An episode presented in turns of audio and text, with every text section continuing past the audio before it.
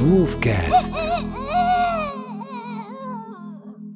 So, welcome to one more episode of the Wolfcast. Slowly, slowly, we are reaching our six episodes, uh, so six months of podcast.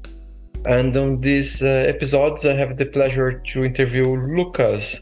Lucas is a host in in Portugal, and uh, yes, welcome, Lucas. Yeah, hello. Thank you very much for um, having me on the show. Um, I'm Lucas, um, and I live in in Portugal. I have um, uh, a project, a farm, and I'm 33 years old. And I am descendant of uh, Germans. My parents came from Germany to Portugal in 1987, bought a farm here, and uh, were in search of a better life. And um, also because of the incident of Chernobyl, they were a little bit worried about atomic uh, energy use. So they came to Portugal and bought a two-hectare farm.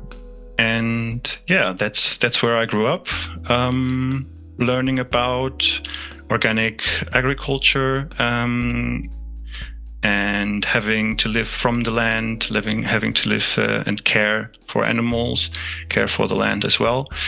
And that's where my journey started, basically. Cool. And your parents were receiving woofers already, huh?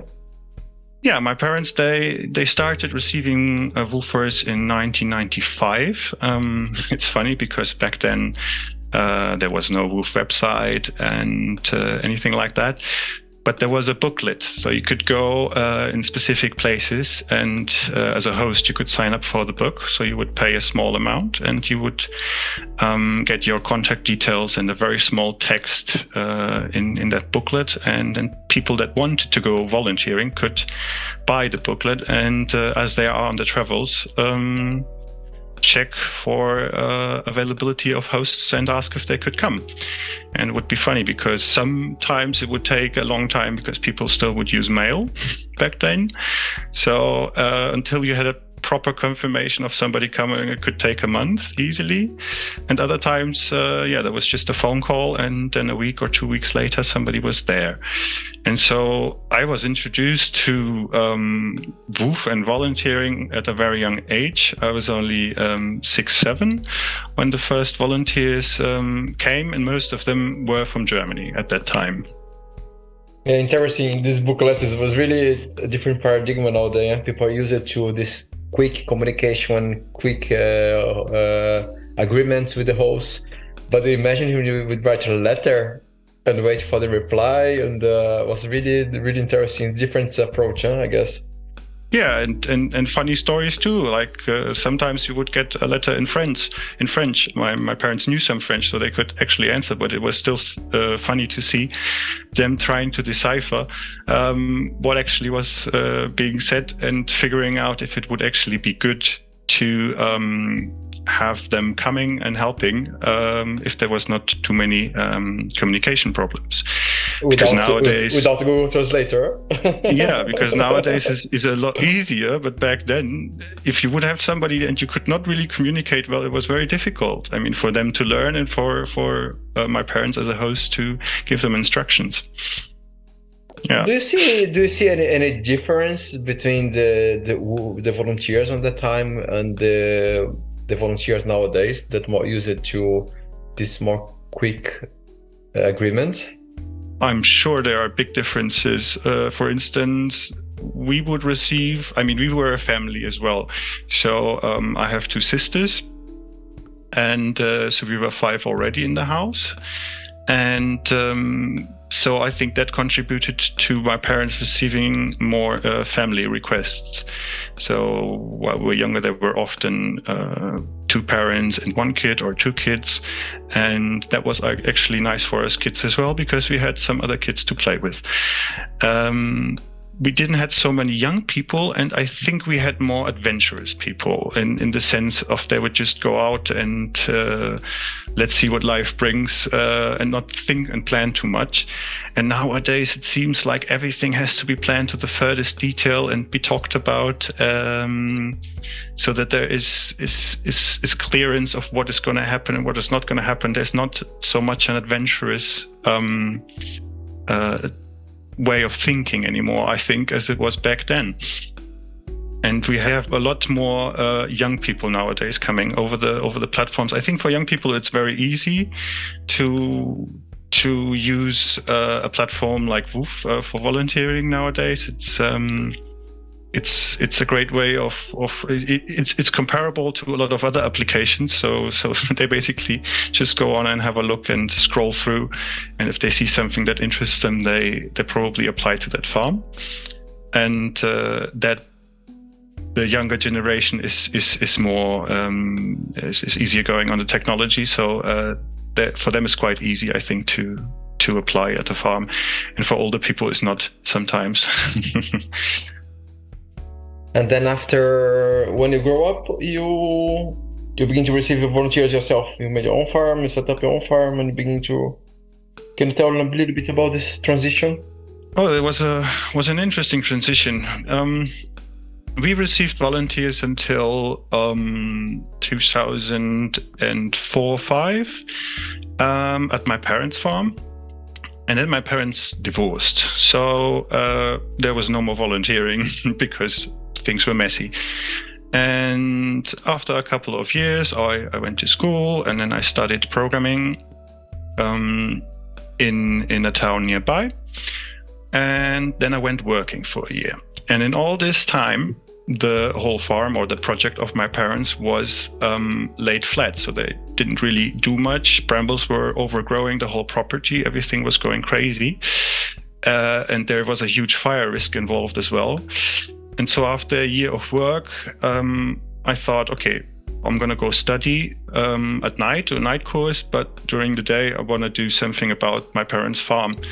Um, use the space, make it make it profitable again, or or at least not as um, costly as it was at that time. And so, um, with only 20 years old, I started to um, yeah, manage um, a couple of uh, volunteers first that came over and a couple of friends to our project and we started clearing the worst out and actually uh, redoing and repurposing the farm and repairing lots of things that needed to be repaired after such a long time. And so that project we called Quinta do Valde.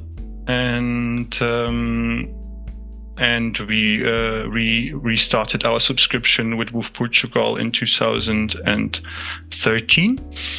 And uh, that was very good because we then received a lot of requests. I mean, during those times, um, I think we had very, very good and accurate description of the farm. It was very detailed. It was very um, forward. So it, it, it's good for hosts in general, I think, to to have a very good description, as good as they can do, because uh, and, and, clear, like like clear um, rules, like uh, after nine o'clock no noise or whatever it is. But it has to be clear. And that would make it a lot uh, very attractive for the younger generation, for, for younger volunteers um, to sign up for, because they they know what they're expected to do. And if the description is very um, broad, then you you don't have that so much. Yeah. So we had a good description, and we got a lot of uh, a lot of helpers during that time. And for the next three four years, um, three years, three years, uh, we ran the project. We had uh, in in those no in two years we had over 300 volunteers during that time. Very demanding. Um, to uh, to keep up with uh, emails, uh, cooking, going shopping, picking up people, bringing people away. It was a lot of management. At the end, I did more management than work, I think, because I was constantly running. And I did a lot of hours of uh, per day as a host. So I, I think my days, some of them were 12 hours, uh, where I would do something but I had a lot of fun. It was uh, it was uh, a great time during my life. Uh, at night, um, there was always uh, a lot of people around a big table. We would play card games. Um, we had a couple senior volunteers during those times as well, which uh, had a blessed time as well. They were so happy. One of those seniors is living with us now. Um, he's an old captain yeah. Uh, when he came to us first, he was 72, and his wife recently passed away. And so he was a little bit lost in life. And uh, yeah, he came to Portugal, um, stayed with us for um, six or seven months, then had a look around Portugal, went to Aveiro, and after three or four years called us and said, "Can I come back uh, and live with you guys? I really enjoyed it there." Oh man, so beautiful he is uh, his Lutz, and uh, he's now um, he will be 80 this year. so a big uh, birthday party.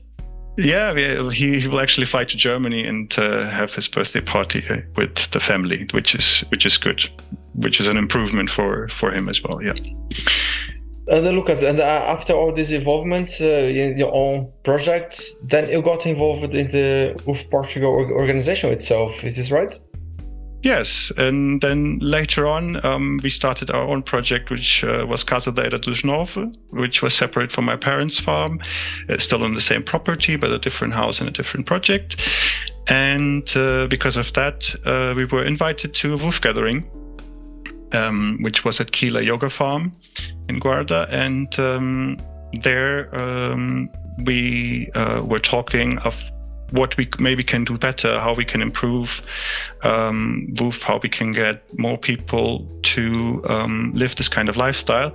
And a lot of good ideas were thrown at each other. And at the end, um, um, we were asked if we would like to, or if I would like to join the board and uh, participate in uh, monthly meetings um, and annual gatherings, and uh, overall just try to uh, make WWOOF uh, a bigger part of Portugal and of um, of the rest of the world, I guess. yes, and it was a really nice job. It was uh, was a really nice uh, direction of Portugal in this moment, and uh, yeah, and this is this is the nice thing about WWOOF in general. It's uh, people like your history is open. It's very representative. You grow in a WWOOF farm you become a WWOOF host yourself, and then you become involved in the organization. So it's uh, it's interesting. Like everybody give a little bit to the movement or the organization, or hosting, or volunteering, and uh, yeah, and this big this big uh, worldwide family of uh, exchanges somehow in all levels. And uh, Lucas, and I think not everything is uh, wonderful and perfect did you have any, any bad history with the woofers?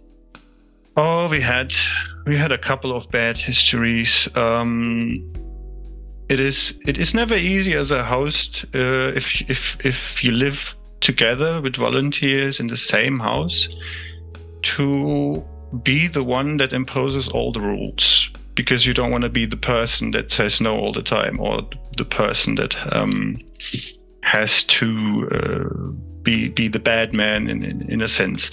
So um, I think a lot of uh, things have to do with behavior and uh, the, the kind of lifestyle we live has uh, put us in a direction where we, I think, are very giving. So we try to give as much as we can, but obviously there's things that don't make sense, or if you think about them, that, that you wouldn't do. So, one example um, we had a volunteer from a northern country. Uh, well, it doesn't matter, but the, the, the, problem with this volunteer was that uh, we, we showed him everything on the farm. We explained that we have a dehydrator um, to do uh, dried uh, fruits and, and, vegetables. And uh, we used the dehydrator to dehydrate bananas. So obviously, bananas don't grow on our farm, so we buy them uh, to dehydrate them and to have them in winter. And we normally buy them in discount. But that doesn't mean that uh, the bananas are there for everybody to eat. We just showed, we gave one to taste, and we said, well, this is our stash that we use when we go on markets or um, if we want to make uh, some sort of uh, cookies or, or raw bars or something with these dehydrated fruits that we're actually going to um, make some profit from. And um, this this person enjoyed this uh, this this uh, tasty um, tasty dehydrated fruit so much that uh, he was sneaky and at night uh, would just go and eat a bunch. and obviously we don't look at the, the, the jar every day, but after a week we looked at it, it's like what happened to that jar? And as we had other volunteers around, and we asked, we started asking around.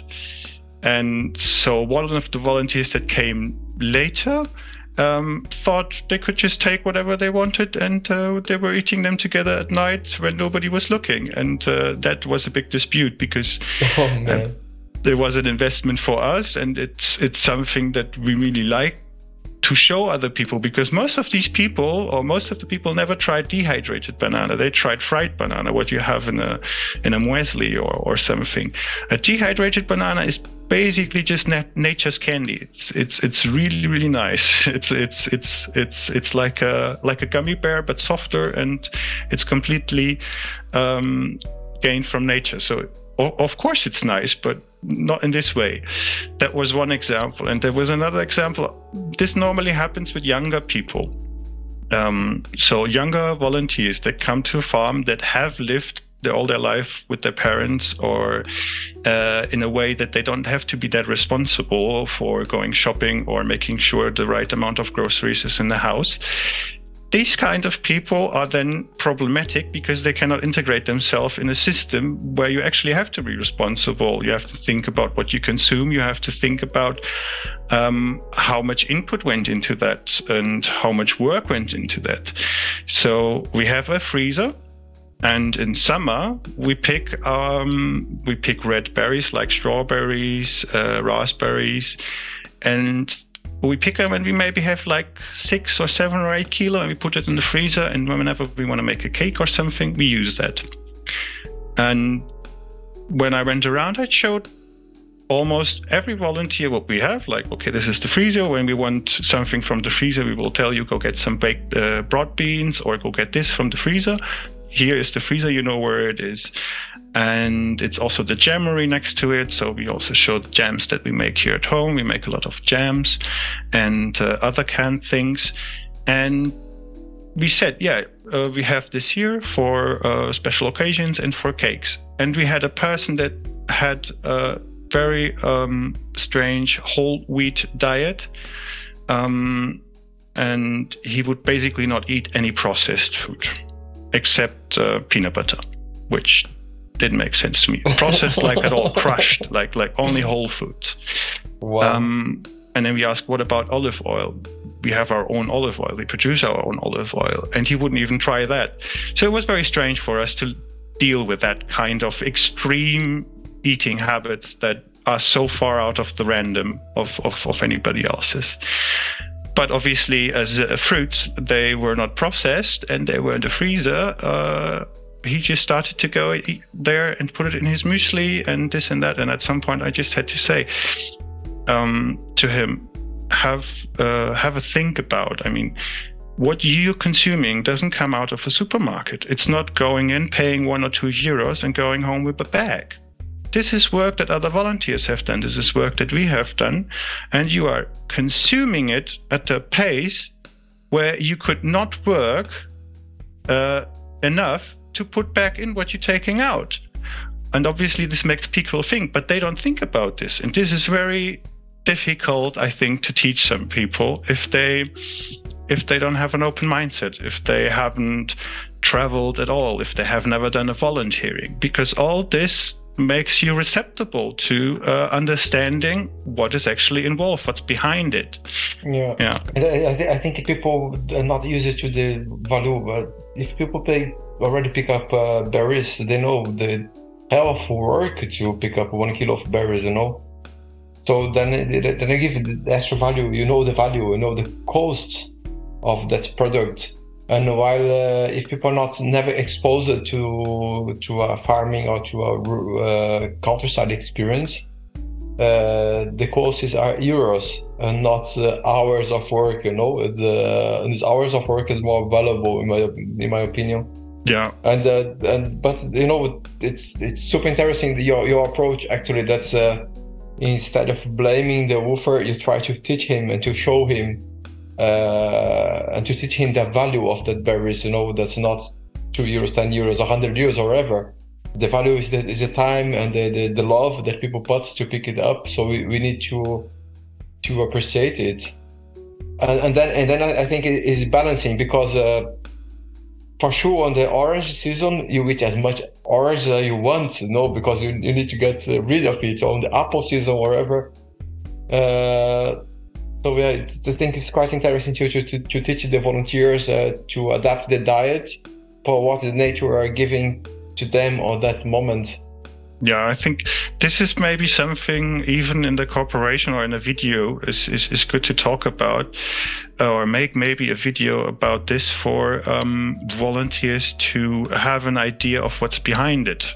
Just just so they don't forget the value of the work behind it like we just talked about because this is, is really important and i think is probably a big concern of a lot of farms when um, when they get volunteers that uh, they have to teach them that there is different value behind what they produce and what they have, and uh, often the resources they use than uh, compared to city life where you go to a supermarket and it's available. Yes, indeed. And uh, Lucas, uh, keep talking about your farm. You have a very interesting uh, water heating system at your place. Would you like to briefly talk about it? Oh yes, I would. It's actually interesting because uh, this uh, this technique we're using nowadays is a hot um, hot composting technique. Um, you can find it as uh, described as well as biomeiler. Um, and um, it all started because of WWOOF, in a way. Uh, so the years the years of uh, 2013 2014 when we had 300 volunteers one of the main costs was uh, either electricity um, at that time to heat up the water or another option would have been propane or bottled gas. Um, and these options are not really valid if you have that many people passing through your farm. Um, so I was I was in charge of of of doing all the accounting while we were in the project and and making uh, sure there was enough money at the end of the month. And after only three or four months, I could see we would go we were going nowhere with the way we were spending electricity to heat up water and how unsustainable it was as well. And in my childhood, my parents, or my father is an engineer, he had actually built um, a uh, solar um, collector with just a black PVC piping coil top and uh, isolated uh, behind with styrofoam and with a wood frame. And then it had a plastic um, layer on top, like you would use for a greenhouse, so a transparent one. And that was sufficient for us as a family to uh, have all the showers that we wanted. Even in winter, it worked very well. Obviously, there is always a few times where it's raining for a week and it's not working. But uh, for those times, we have to make exceptions, I guess. And in that case, we can heat up some water and uh, make a hot tub or something, something else. So, because of all these um, expenses, um, I started looking at alternative ways of heating the water, and I was quite fond of composting in general because uh, by composting we was was one of the best ways of improving the soil quality of our garden. And by doing compost piles, uh, I saw the potential of how much heat they actually generate.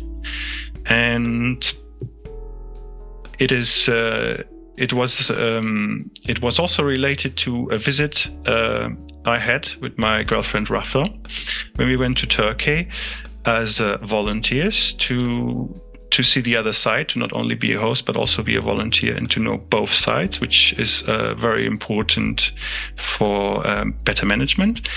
Um, we were at a farm which they were teaching permaculture principles and they were actually doing a compost pile that um, was done in one month. So in one month you have usable soil to to to use in the garden. And I was fascinated also by that one. I had that one in my in my mind, um, that experience, because the compost, of course, heated up a lot uh, to 65 degrees, and we had to turn it every two days. And it was the material was almost gone after after after that month, and you could really use it as, as compost in the garden. And so I, I replicated that.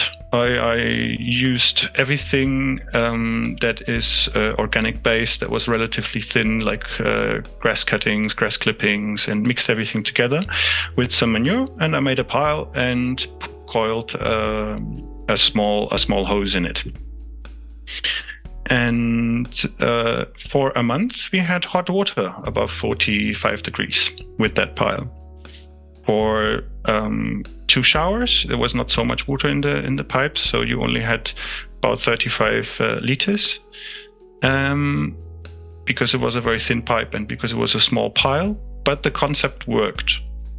But it only worked for a month. So after four weeks, the water temperature went down to 44, 43, and so on. And after six uh, weeks, um, four weeks, six weeks, uh, the temperature was um, uh, body temperature, so 37 degrees, and um, was only nice to take a shower during the day. And basically, then we uh, took away the pile, and most of the of the of the stuff we were composting was uh, almost uh, decomposed by that time. And I read, read up about um, if there are other ways of uh, doing this, uh, maybe in a way that it lasts longer, maybe bigger piles. And uh, I came across wood chips, uh, which are basically just the branches and the leaves sh- shredded to be a lot smaller. Um, it's also the material that is being used for pellet making, wood chips. Um, so the wood chips. Um, Can I just uh, tell something to our listeners? Um, Portugal have a huge problem with uh, with forest fires. So uh... yeah, yeah, it's related to that as well is really good example because it, uh, it uh, we had a we had a huge fire in Portugal in, in, in 2017 in October. So when when olive harvesting is, which is in November, October or November, um, there can still be a huge fire risk. And uh, what people normally do after the harvest of the olives, um, where they cut a lot of branches off, uh, some trees even are completely naked, which uh, is a little bit, I think, too much. But it's for some people, it's the Portuguese way of uh, harvesting and uh, doing a harvest. And uh, so they burn the leftovers. They burn the branches, the leaves, and everything. And there's oil in the leaves, and often uh, the leaves fly because they are lighter than the branches when the fire gets very big. So it's a fire risk, um, and it has to be managed. So they ha- they should nowadays only make fires if uh, if the fire risk is uh, low and uh, if the government gave authorization for making fires. Um, so we uh, started to look at the, all these branches and uh, what to do with them. And I really wanted to try wood chips out. So because in Portugal I couldn't find it. I was looking in the internet on, platforms like OLX and Facebook if anybody sells wood chips. No, there's nobody selling wood chips. Why? it's not it's a technology that is not being used here. So actually, we ordered a wood chipper from Germany, um, and this wood chipper, because lack of experience, obviously, I, I choose the wood chipper that had hammers, a system with hammers. So it's a rotative system where hammers um, actually uh, smash the branches and then throw them out. And then there was another uh, side uh, where you could shred something a little bit bigger, like a bigger branch. And uh, we did a pile with it, and the pile lasted a year. So we had a year of water, uh, of hot water, uh, which was above uh, 40 degrees, until uh, nine nine months into that year. So um, uh, above 50 degrees. Yes. Looks magic. and it was very very nice because the pipe we used uh, was a thin irrigation pipe a 16 millimeter pipe and very very thin. And because of this slow composting cooking method where the pipes are in the compost actually the water is in the pipes. So the compost heats up the pipes the pipes pass the heat to the water. And then when we open the tap and let that water out that water is the water we use for shower or for washing dishes. Um, perfect it's really perfect cycle and that water was actually uh, smelling like olive. So you had a little bit of that olive smell. It was great. nice. It was really nice. Nice one, Lucas. Well, unfortunately, we are we are running out of time, Lucas. I know we can have a lot of things. Maybe we can book another episode for the future with you again. Yeah, if you have, I would have, I think, a lot of things to talk about. Uh, hopefully, I I um, talked about the most important ones. thank you for being with one look with us, Lucas, and uh, yeah, hopefully wish you lots lots of nice WWOOFers again on your, farm. Yeah. I, I, I wish that the, the WWOOF movement uh, continues in great force and that more people will be part of this family soon. Thank you, Lucas. Bye bye. Bye bye.